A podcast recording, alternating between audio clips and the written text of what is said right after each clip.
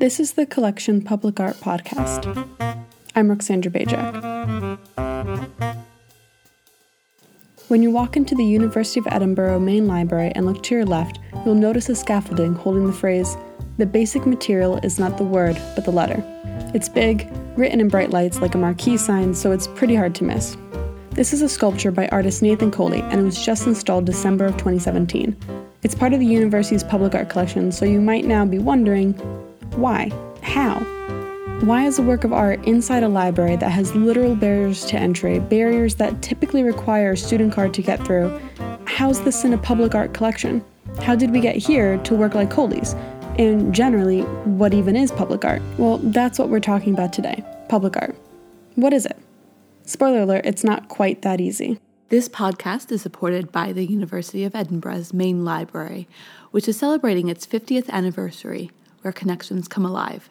Share your favorite memories through text, photos, and or video of your time at the library by tagging at edunilibraries using the hashtag UOELib50 on Facebook and Instagram. I suppose in this question of how did we get here, I should start with how did you get here, listening to me go on about art? Well, the Collection Public Art Podcast, what you're listening to, is part of the University of Edinburgh Art Collection's new push to develop its public art collection and help people engage with art around campus.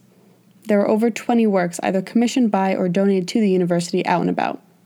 If you're at all involved with the university, you've probably passed by at least one on your daily walk, maybe without even noticing. The total art collection is actually comprised of over 10,000 different objects, and if you're curious about what some of those objects may be, you can check out Chloe Magalchi's series, The Collection Podcast. Luckily, my pool is much, much smaller. This episode and the next four will cover a range of topics using different works from the collection. So if you get to the end and wonder about, you know, what about costs, what about commissioning and decommissioning, hang tight. We'll get to those. But we're starting broad, warming up, doing a little introduction first, setting the scene. The Tate Modern defines public art as art that is in the public realm, regardless of whether it is situated on public or private property, or whether it has been purchased with public or private money. So, as every humanities instructor hosting a discussion has said, let's unpack that statement. First, I'm not going to try and define art, but I will say public art is not limited by any medium. It can be sculpture, it can be performance, it can be mural, it can be permanent or just temporary.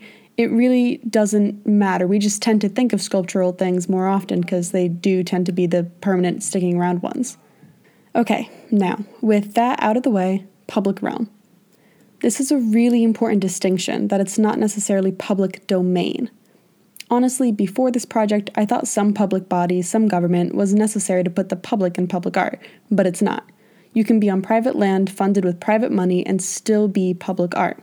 So, public realm is, according to the Edinburgh Public Realm Strategy of 2009 by the City of Edinburgh Council, those parts of the city where people can gain unrestricted access at least during daylight hours for the purpose of passing through, meeting, visiting, and enjoying. It is where we come together as a community, not merely a place for functional movement. And it just so happens that these publicly accessible spaces are often part of the public domain, the government owned category. We are working in that public domain space, being a public university and all, making this only a little bit easier. So, is access enough? Is being a domain enough? And how much access are we even talking? I spoke with my lovely boss to get another definition, perspective, and find out more about the university context. Hi, my name is Liv Lomanek. I'm the university's public art officer. So I work with the art collection um, and look after art on campus uh, and putting the art collection out on campus. Um, to give a bit of context, because I think it's important to say that the role of public art officer is a new one, a new position, shall we say, at at the university. It was created in 2016 for two reasons. One being that the university at that time had just acquired, or excuse me, had were gifted um, the Paolozzi mosaics from Tottenham Court Road tube station. And that brought with it, you know, a whole heap of challenges that meant that having a dedicated person working on that was was required. The second though was um, the fact that art on campus had become kind of a, st- a strategic focus for the art collection and the university collections more generally. So, as well as taking care of and maintaining what we have on campus in more with more focus and, and detail than before, there was also this motivation to develop opportunities for art on campus and engagement of art on campus. Um, so that's very much what I do in terms of the day to day. I'm trying to develop all these things.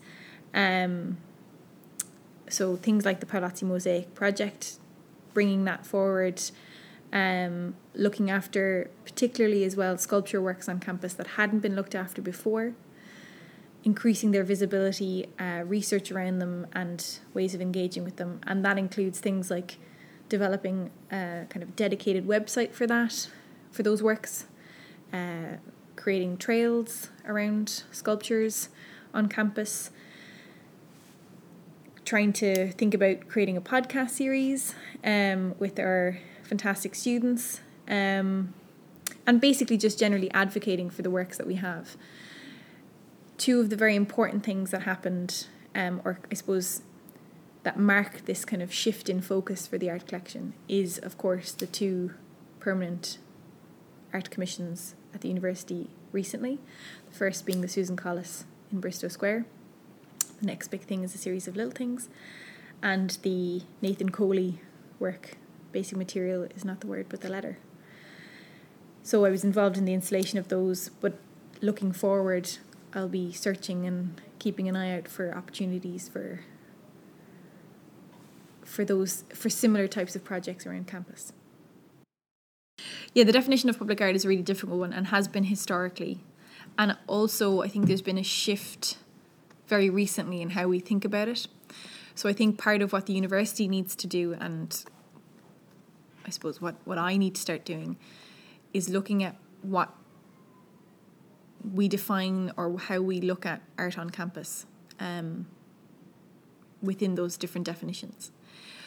I would define public art though um, as something that's visibly accessible and in the public realm. And by that, I mean that it's an art form that is um,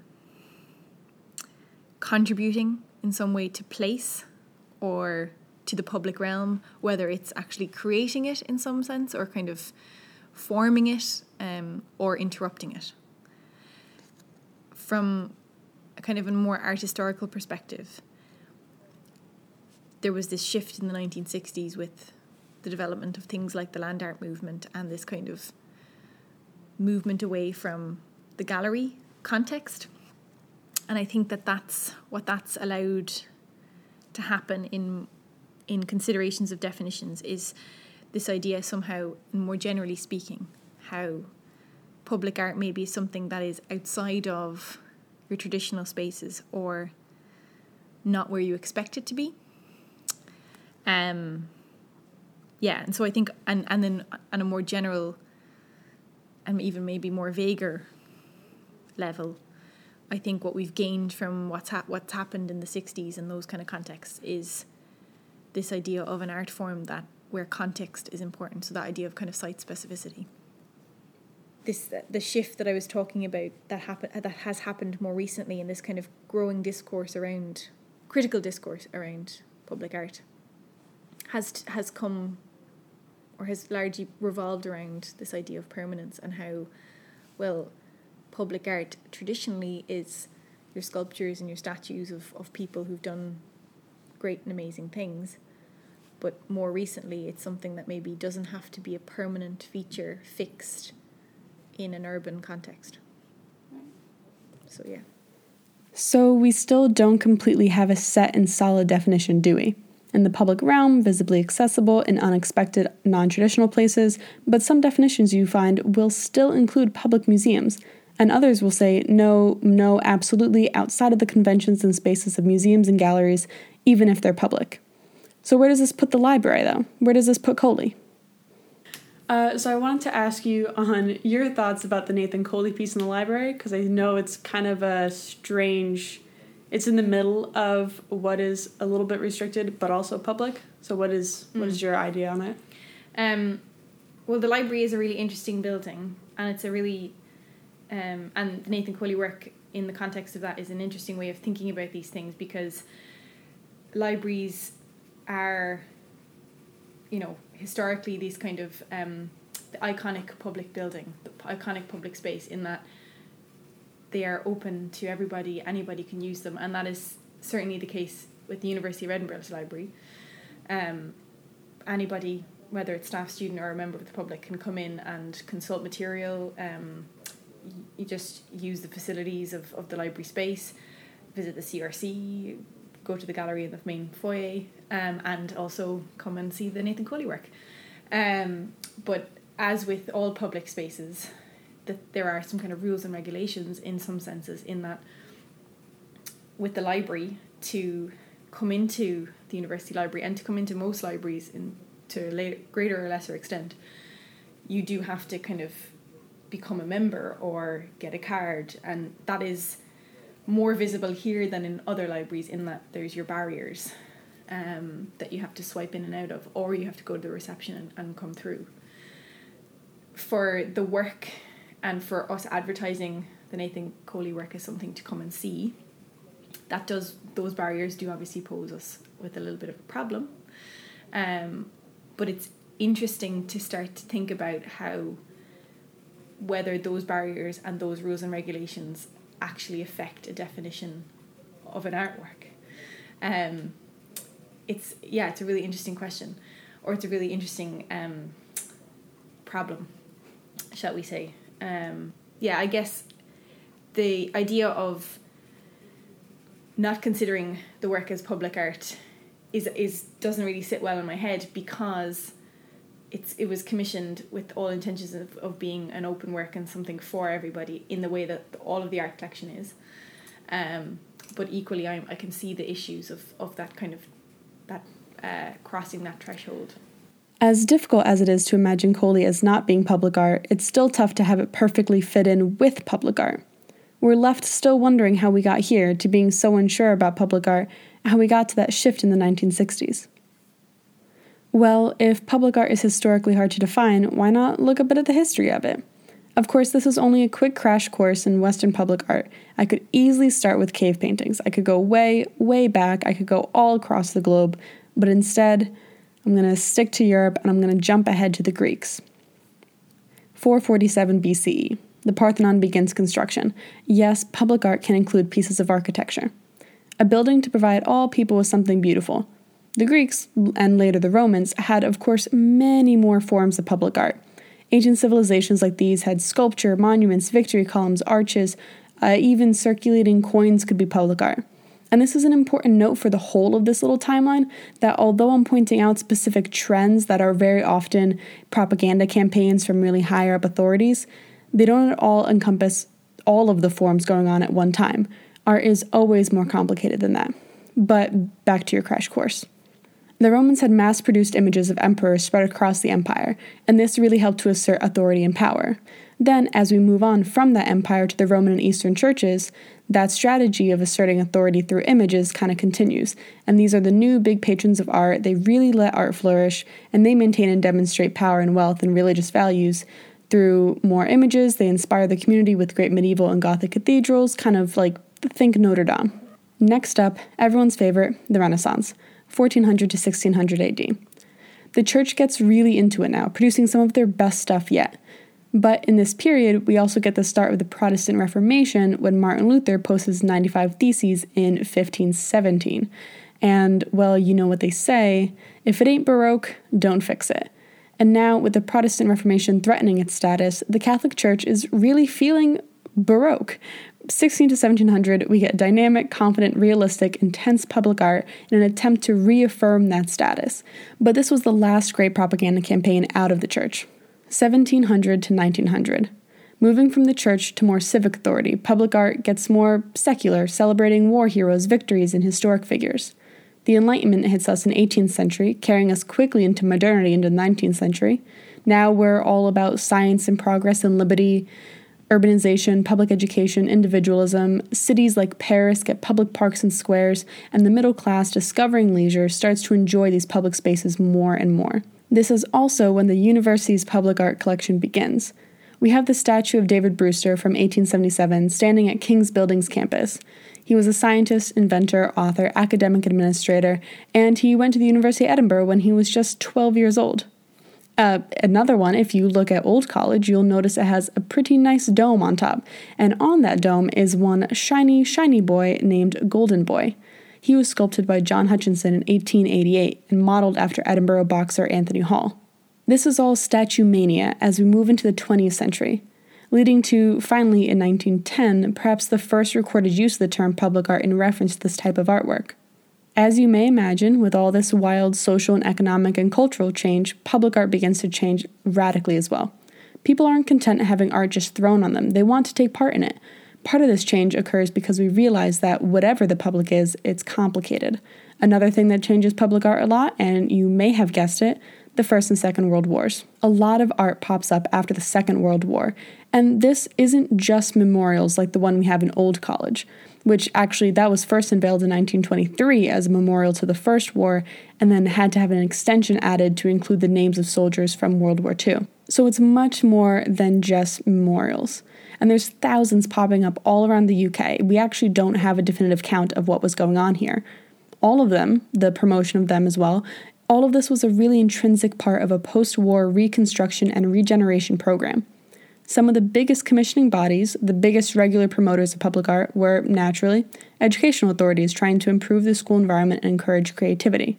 See, this movement was no longer purely about asserting an authority and power, but it did begin to really think about the audience that it was creating this art for. And now, if you're still here, congrats, we did it. We reached the 1960s and that important critical shift Liv mentioned so long ago. I mean, everything is building up, right, leading up to this, when we really get into social engagement and participation in public art. It's also really, really critical to tell you it wasn't until this decade that the term public art was even used regularly. One of the first books on public art was a 1967 publication titled Art in a City by John Willett. One copy is available from the Edinburgh College of Art Library. Even now, literature is still pretty sparse, so you're welcome, academic community. This all contributes to why we're confused now and why Coley can be a bit baffling. We got more into public art, studying it and expecting more from it, that now we recognize a split and we think, can really all of the stuff people have access to be under the same name? You know, because some people will argue all art is public by being published, and some people will say even if something is art and it's outside, it's not public art. It's simply art in a public space. So, what do we expect now from public art after all this change in fluctuation and interest? Site specificity, as Liv mentioned, rather than things being site general. Art made for the space it is in, specific to the community, responsive to the environment. Not art that can just be put up anywhere, not the plop art type of public art. The styles we come to in this push for specificity can be environmental art, installation, land art, those really big types where islands get wrapped in pink fabric. We develop new genre public art and community arts. These are arts meant to be a catalyst for creativity and political imagination. They're socially engaging. Of course, when things get contemporary, abstract, challenging, sometimes they aren't very well received, which is what happened a ton in the 1970s. So we still get conventional and traditional public art. We still get realistic monuments to historic figures that look straight out of the 19th century in this attempt to at least give people something kind of pretty that's going to get me off on a big rant now because I have a really severe problem with that. That was Kenny Hunter. My name is Kenny Hunter. I am a lecturer in the School of Art in the Sculpture Programme at Edinburgh College of Art. He's also an artist with a number of public works around the UK. Well, I've done quite a bit in Scotland. I've got in Glasgow. I've got quite a few pieces. Things in London. I've got pieces in Leicester Square, Liverpool Street Station, called Bishop Square. And currently, my current project is in London as well, and that's in a place called Elephant and Castle. I asked him about this issue, about us bringing 19th century work into the 21st, about the statue of William Playfair standing outside the National Museum. Because while it seems to mirror the 19th century work opposite it, patina and all, Playfair only came up in 2016. You could be forgiven for maybe one historical belch Uh, but this is a problem with Edinburgh. They've, not only is there Playfair, there's Adam Smith in the Royal Mile, there's David Hume in the Royal Mile, there's another guy down in George, uh, Maxwell, the scientist, down on George Street, Queen Street. All done by the same artist, all looking like a 19th century monument. So that's effectively like rebuilding Edinburgh's past. And the irony of it all is that, you know, people like David Hume and Adam Smith were difficult, challenging thinkers who presented ideas that were un, uh, controversial and troubling to the pop, to the people of that time. So we should should be afraid of remembering that when we go about commissioning artists. And, and also to add insult to injury, we're living in a kind of golden age, if you like. That's too not too romantic a term of uh, of Scottish art, or Scottish contemporary art is is being recognised the world over as as punching above its weight and numerous international profiles and what you know people in being collected and given museum shows you know you, we've never had a better time I, th- I, I, I could you could quite arguably prove that on a home computer never mind this is not a matter of opinion you could definitely say Scotland has is the like currently living through uh, a golden age of art visual art and our capital cities are now are not picking up on it. Right. You know, and uh, I think Edinburgh has got a lot of going for it scientifically and literature wise, and you know is still making moves. But in terms of the built environment, I think the World Heritage status around Edinburgh is like a a bejeweled noose. That on the one way, it's it's a cash cow, as, we, as everybody knows. It brings in masses of tourism and it, it, it has seems to have created a fear of the of the modern in case they somehow curse this uh, ability to, to bring in a tourist dollar um, instead of saying well here's an opportunity for us to add to Edinburgh's offer with something contemporary but yeah I think as a field generally the field of public art globally is really exciting. It's never been at a better time actually, I don't think. I think it's there was a time when you had contemporary art and you had public art and while they're still kind of separate, there's an overlap happening now which wasn't there before so you get artists who are uh, you know operating at a very high level who happily take on public commissions but where you could say that probably didn't happen as much before and you can maybe credit that slightly to maybe things like the fourth plinth. Um, but I think generally that's that's a kind of maybe that's too obvious a thing to say. There's just been a lot more enlightened um, commissioning. Getting back to the University of Edinburgh, I know this took a broad turn. This is why the public art collection here is really important, or at least interesting, for the city as a whole and the university's place within it. We are in a golden age of art here, and the university is providing more opportunity for this contemporary, creative, challenging artwork to be seen and supported in a city where we tend to have more zombie sculptures, as Hunter might call them. We have works that create space rather than just exist in one. There's Things by Jack McCallum, part of his 2016 degree show. It's made up of 31 subtle alterations to the city environment, and it's out by Lauriston Place by the College of Art campus. And if I'm being honest, I haven't found any of them yet, so let me know if you do. So, you know, it's very easily overlooked and it's really directly affecting a whole public space, transforming and creating it. We also have The Next Big Thing is a series of little things, another recent project installed in 2017 by artist Susan Collis. And it's frankly a bunch of little things that make up a big thing. It's a line of brass rivets running through Bristo Square like paint drops from a leaky bucket carried across from the historic McEwan Hall front doors. They're really subtle and really affect the experience of that public space. I know I can't walk through it without trying to purposely step on a little rivet, it almost completes my walk. We also have very abstract work.